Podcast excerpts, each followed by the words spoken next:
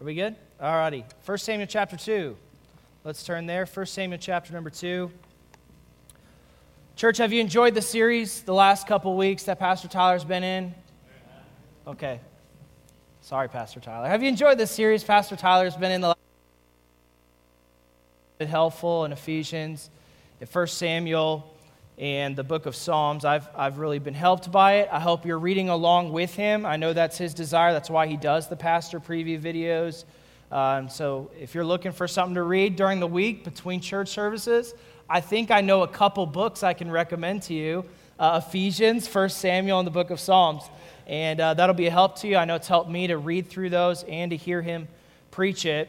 And so we'll be in 1 Samuel chapter number 2. We'll be in verses 11 through 36. We'll get there in a minute. I don't know if you've heard of Earl Campbell, but Earl Campbell is a, football star of days gone by. He was the sixth of 11 children in his household. And uh, after losing his father at age 11, one of the things he did uh, to pick up and kind of distract his mind from the loss that he incurred was he started playing football in Tyler, Texas. And he started playing as a linebacker, but eventually he moved to the position of running back. And Earl Campbell was really a legend in the making, even from the beginning of his high school career. Uh, Barry Switzer, who is the legendary coach of OU, said that Earl Campbell was one of two guys that he saw playing in high school that he thought could go straight from high school to the NFL. Now, that's saying something because you got to have some size and some strength and some power and some skill to do that.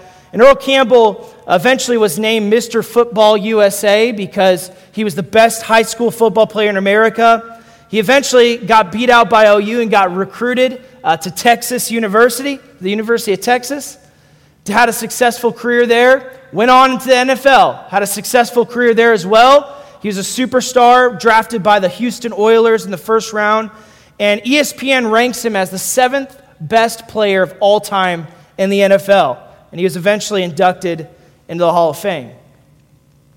Now, I said that Barry Switzer saw two guys that he thought could go straight from high school into the NFL.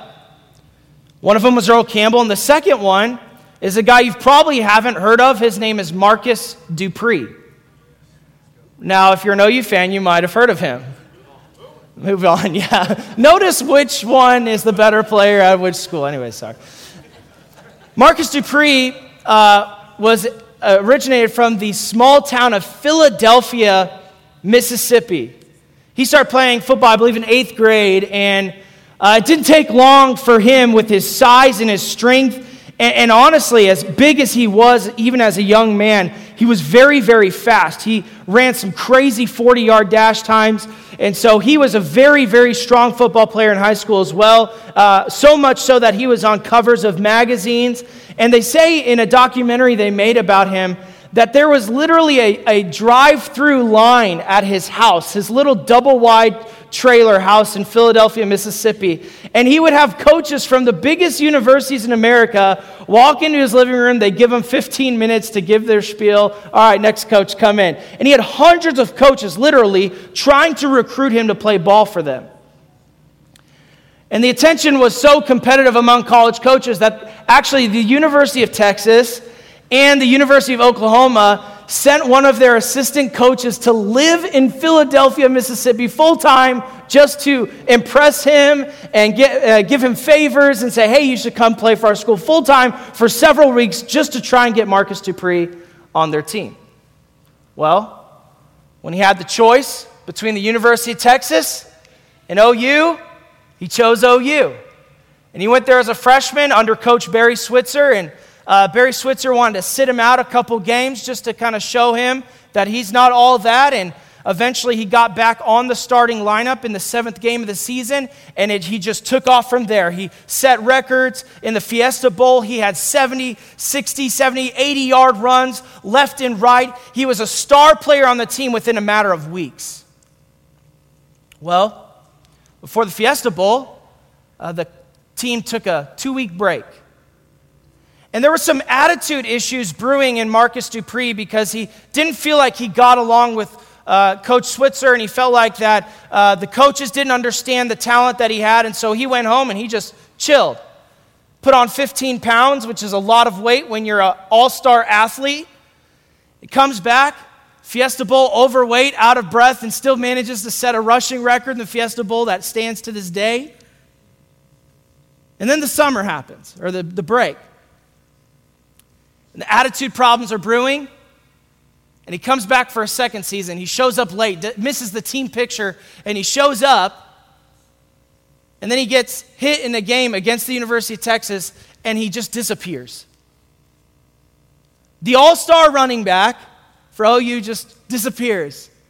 And eventually, what did he do? He quit University of Oklahoma football, tried to transfer schools. They said, hey, you can't play for two seasons since you transferred midseason. And the guy who was supposed to be Earl Campbell isn't known for football very well.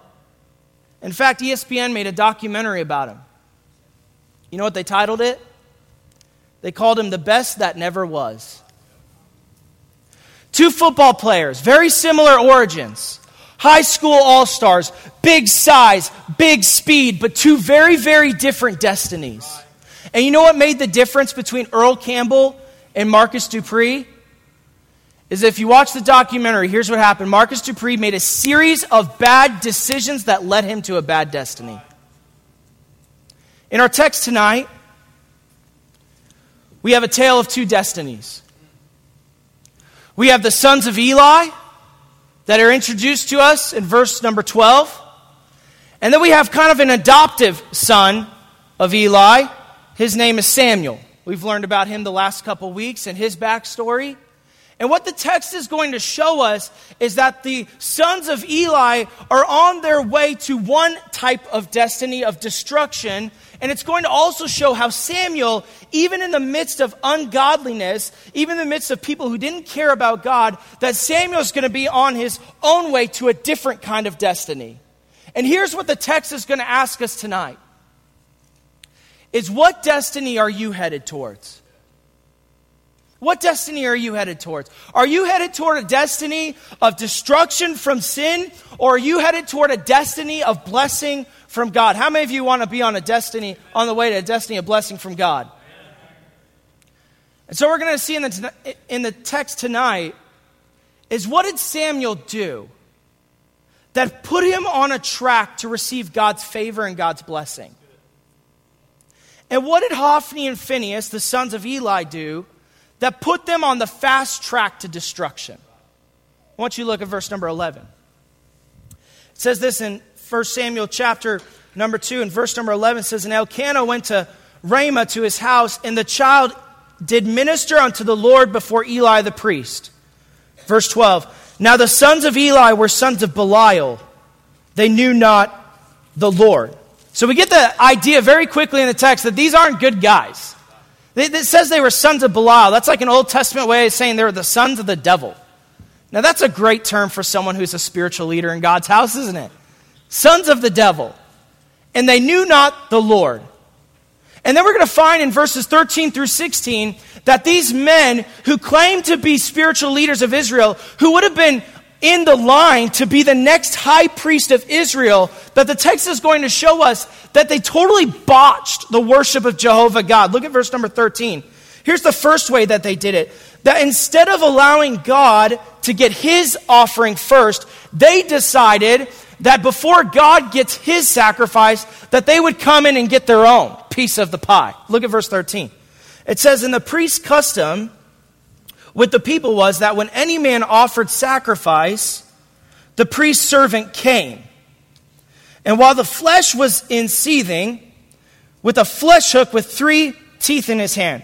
Let me give you a modern day. It was a big barbecue fork. You know those three prong forks that you use when you're grilling out? That's what they had, a big old barbecue fork. And look at verse 14. And he struck it into the pan, or kettle, or cauldron, or pot. All that the flesh hook brought up, the priest took for himself. So here's what the text is saying.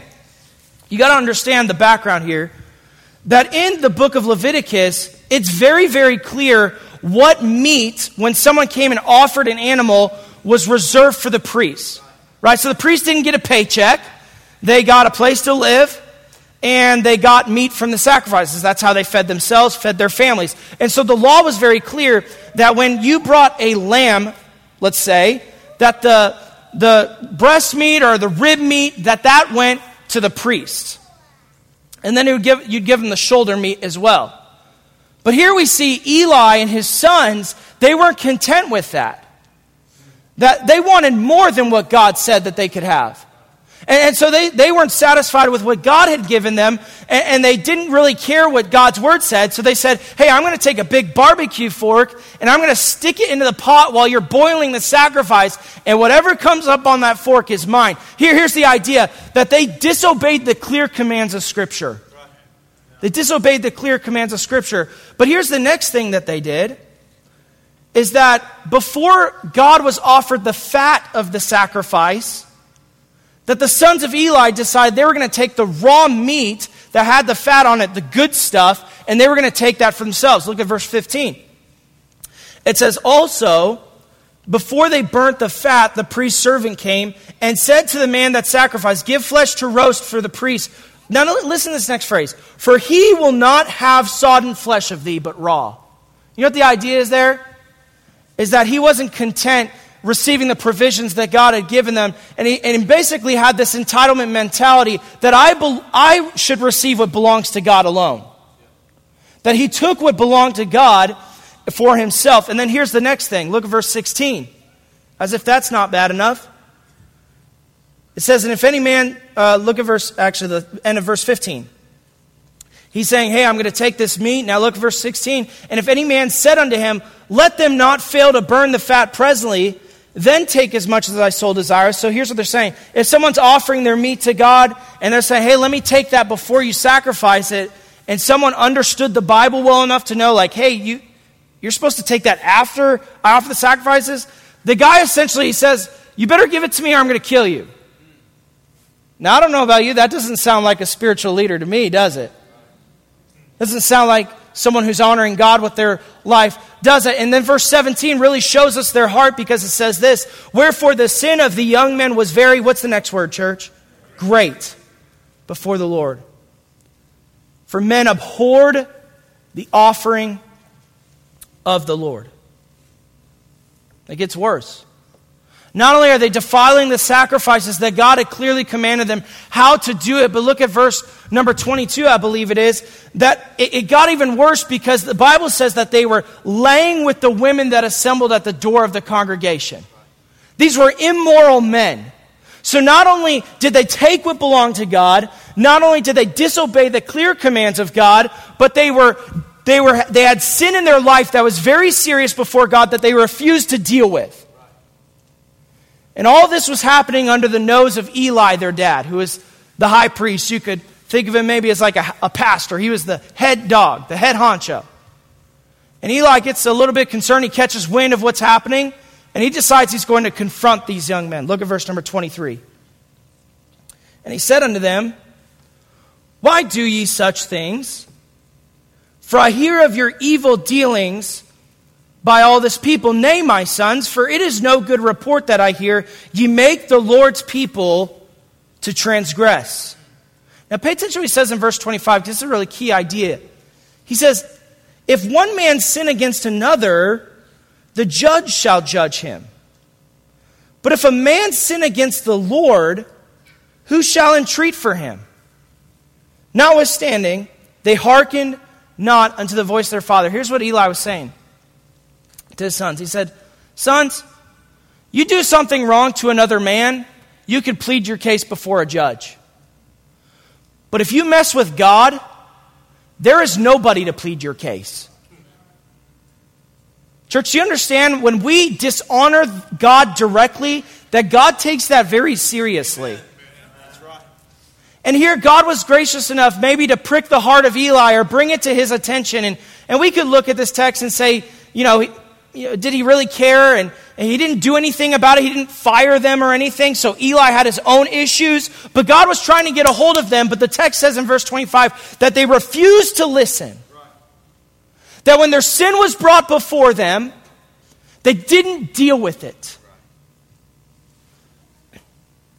And here's what I think is the idea here is they thought they could get away with it. They, they thought that they were the exception to the rule. But here's the truth, church. When you don't deal with your sin, God finds a way to deal with it. When you don't listen to correction that is brought into your life, God finds a way to get your attention, doesn't He? And that's exactly what He does in the text. I want you to look at verse number 27. A man of God appears on the scene. It says this in verse 27 There came a man of God unto Eli and said unto him, Thus saith the Lord. And I want, you, I want to rehash what he says in verse 27 28. He basically says this Eli, do you understand how good God has been to you? Of all the people in Israel, God chose your family to have the privilege of ministering in the temple. And not only that, God allowed you to have the blessings of serving in the temple. You got to receive the sacrifices and eat part of those. I mean, these guys ate lamb and and good bird, you know, cooked up. I mean, that sounds like a man's dream right there, right? And so you got to enjoy the blessings of God, and yet he says that wasn't good enough for you. In verse 29, he says, Wherefore kick ye at my offerings? Why do you dishonor and disrespect the offerings that I've laid out so clearly in Scripture? And then here's what the man of God does. Because they wouldn't listen, because they kept dishonoring the Lord, because they kept disrespecting God's commands, the man of God says God is going to bring judgment and destruction into your life. I want you to look at verse number 31. Behold, the days come that I will cut off thine arm. The idea there, it's a metaphor. Your, your descendants won't have any strength, your household will have no prominence. Verse 31 and, and the arm of thy father's house, that there shall not be an old man in thine house. Look at verse 32. He says the same thing. And thou shalt see an enemy in my habitation, and all the wealth which God shall give Israel. And there shall not be an old man in thine house forever. And the man of thine, whom I shall not cut off from mine altar, shall be to consume thine eyes and to grieve thine heart. And here it is again. And all the increase of thine house shall die in the flower thereof. Here's what, here's what he's saying to Eli. God is determined to bring destruction to your household. I'm not going to let anyone reach old age. That all of your sons, all of your grandsons, all of your descendants will die a young death because of the sins that you committed unto God. Now that sounds serious, doesn't it? But then he says in verse 35, essentially, or sorry, verse 34, he says, on top of that, your sons, Hophni and Phinehas, who've dishonored me, not only am I going to judge them, but I'm going to bring judgment unto you. I'm going to let your sons die the same day. I'm going to multiply your grief because you've honored them above me. And so when you place something above me, God says, I have a way of taking that thing out of your life. And then look at verse 35. He strips them of the priesthood. He says, And I'll raise me up a faithful priest because you couldn't do it, Eli. I'm going to have someone take your place. Your family will not have access to me in the priesthood. I'm going to put someone else in their spot. Now look at verse 36. He says, Not only that, now you're going to not be a priest, but I'm going to make you poor, uh, poor and, and, and lowly, and you'll be wishing, you'll be wishing you had honored me. Look at verse 36. And it shall come to pass that everyone that is left in thine house shall come and crouch to him, that's the priest, for a piece of silver and a morsel of bread, and shall say, Put me, I pray thee, in one of the priest's offices that I may eat a piece of bread. He says, You'll be so broke, you'll come crawling on your knees, begging the priest to give you a piece of bread. How's that for a gracious and loving God? But here's the truth in the text that when you dishonor God, God will bring destruction into your life. When you dishonor God, He will bring destruction into your life. And, and here's the idea. Look at verse 30. Why? Because the question has to be asked why would God do this? Like, this is very severe. How did these people end up at this destination where they lost everything? Where, where their life was totally brought down low. And here's the answer in verse 30. It's the key idea of the text. Here's what the man of God says to Eli at the end of verse 30. He says, Be it far from me, for them that honor me, God says, I will honor. But they that despise me or dishonor me shall be lightly esteemed. Here's the principle that your destiny is determined by your attitude toward God. That how you view God and how you treat God and your attitude toward God will ultimately reveal where you end up in life. You know the best indicator of where someone will go in life? It's not their money. It's not where they come from. It's not their race. It's not their gender. The best indicator of where your life will end up is how you treat your God. The attitude and the honor with which you give him. And here's my concern, church, and I think here's the idea of the text that there could be people who are in God's house, who serve in God's house, who lead God's people, who lead the saints, and yet in their heart, you may not see it on the outside, but in their heart, there's a dishonor toward God. There's an attitude toward God that you may not see on the outside, but if you left, leave that thing unchecked, it will begin to spiral out of control, just like Hophni and Phinehas. And you, you just look a couple years down the line, and that attitude, that dishonor toward God will lead to somebody's destruction in this church. You say, well, I'm not wreaking havoc in the church, and I'm not doing what Hophni and Phinehas did. Well, you know, I, I started looking over the text because I thought the same thing, right? Am I really them? Because I, I like to identify as Samuel, you know, the blessing and the favor of God. And I started thinking, what are some symptoms of dishonoring God? And I just looked through the text, and I'm going to give a couple of them to you. Maybe God would prick your heart and you would see yourself in one of these. Here's where what's clearly in the text a symptom of a heart that dishonors God. Number one is you refuse to obey the clear commands of Scripture. And that's what Hophni and Phinehas were doing, weren't they? I mean, God was very clear. Hey, you, you take the breast meat and the shoulder meat and nothing more. The rest is for me. And yet, here's what Hophni and Phinehas were doing. They're saying, yeah, God said that, but and they did their own thing. And wouldn't you agree, church, that there are tendencies in our own lives where God has clearly commanded what we should do in a situation, yet in our own pride, in our own selfishness, we set aside God's commands and we refuse to obey Him? I was reading Ephesians 6, where it talks about God's clear commands to the home. And all this is under the umbrella of submitting ourselves to the Lord. And it says, Children, obey your parents. Well, that's a pretty clear command.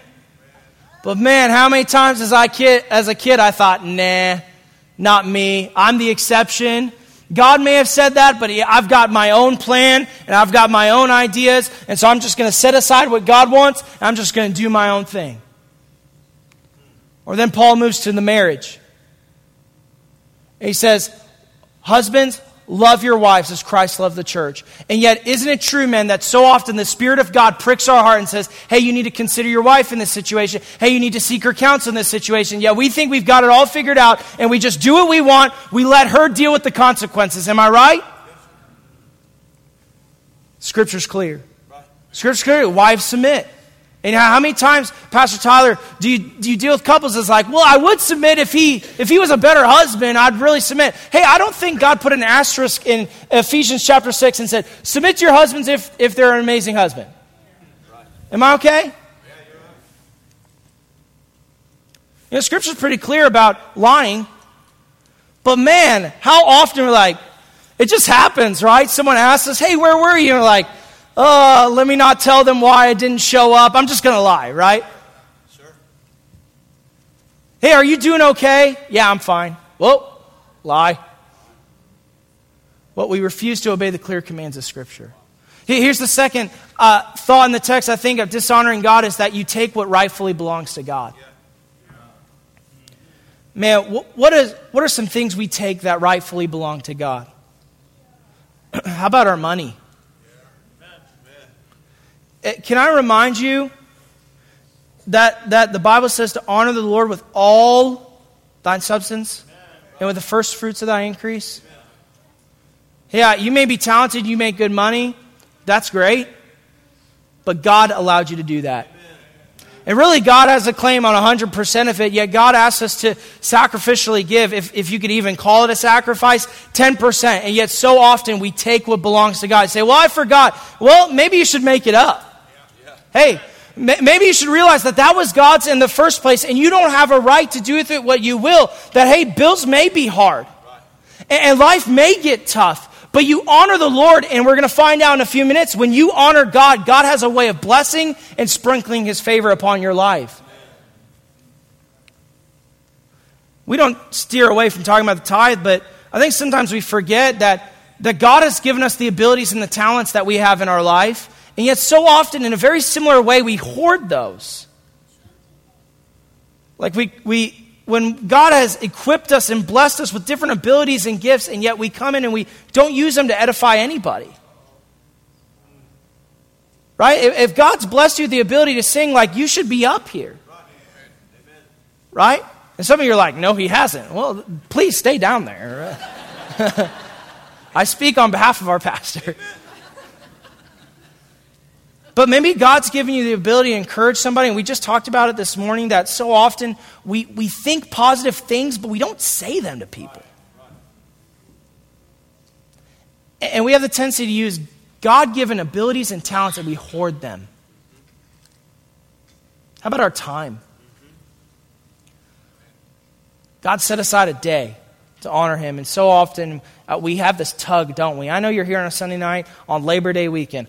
Obviously, you care about God's house, but I, I know this well. You will all face this struggle sometime in the next couple weeks where it's like, man, I got my time, and God, God's time seems to be encroaching on my time. Yet let, let us not forget that God uh, uh, deserves all of your time. Amen. And it all belongs to Him. Here's the other one I thought of.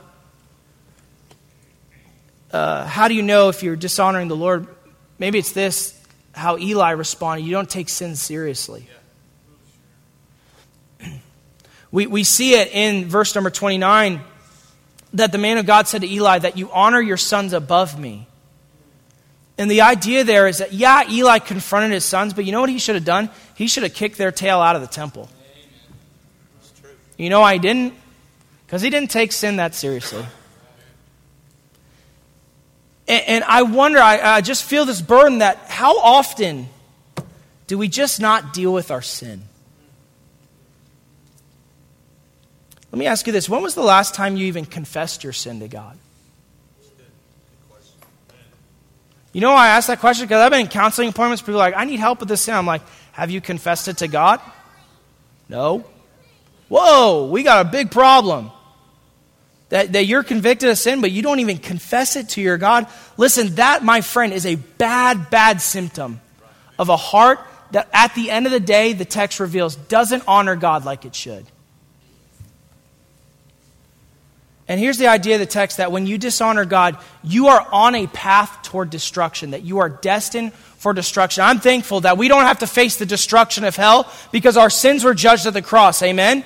And that we don't have to worry, hey, we don't have to worry if our sin condemns us to hell if we've accepted Jesus Christ as our Savior. But, church, would you agree tonight that even if you're a believer, sin is just as capable as bringing destruction into your life?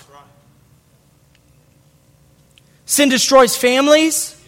Sin destroys marriages. Sin destroys churches. Sin destroys ministries. It destroys harmony among people. It even destroys your physical body. And here's my burden tonight that I know that maybe none of us would identify and say, we are exactly where Hophni and Phinehas were at. But here's the problem I want you never to get there. Man, would to God that we would deal with heart attitudes that dishonor God before they lead us into destruction. Man, would to God that we would deal with lust in our life before it destroys us. That we would deal with our anger before it destroys our relationships.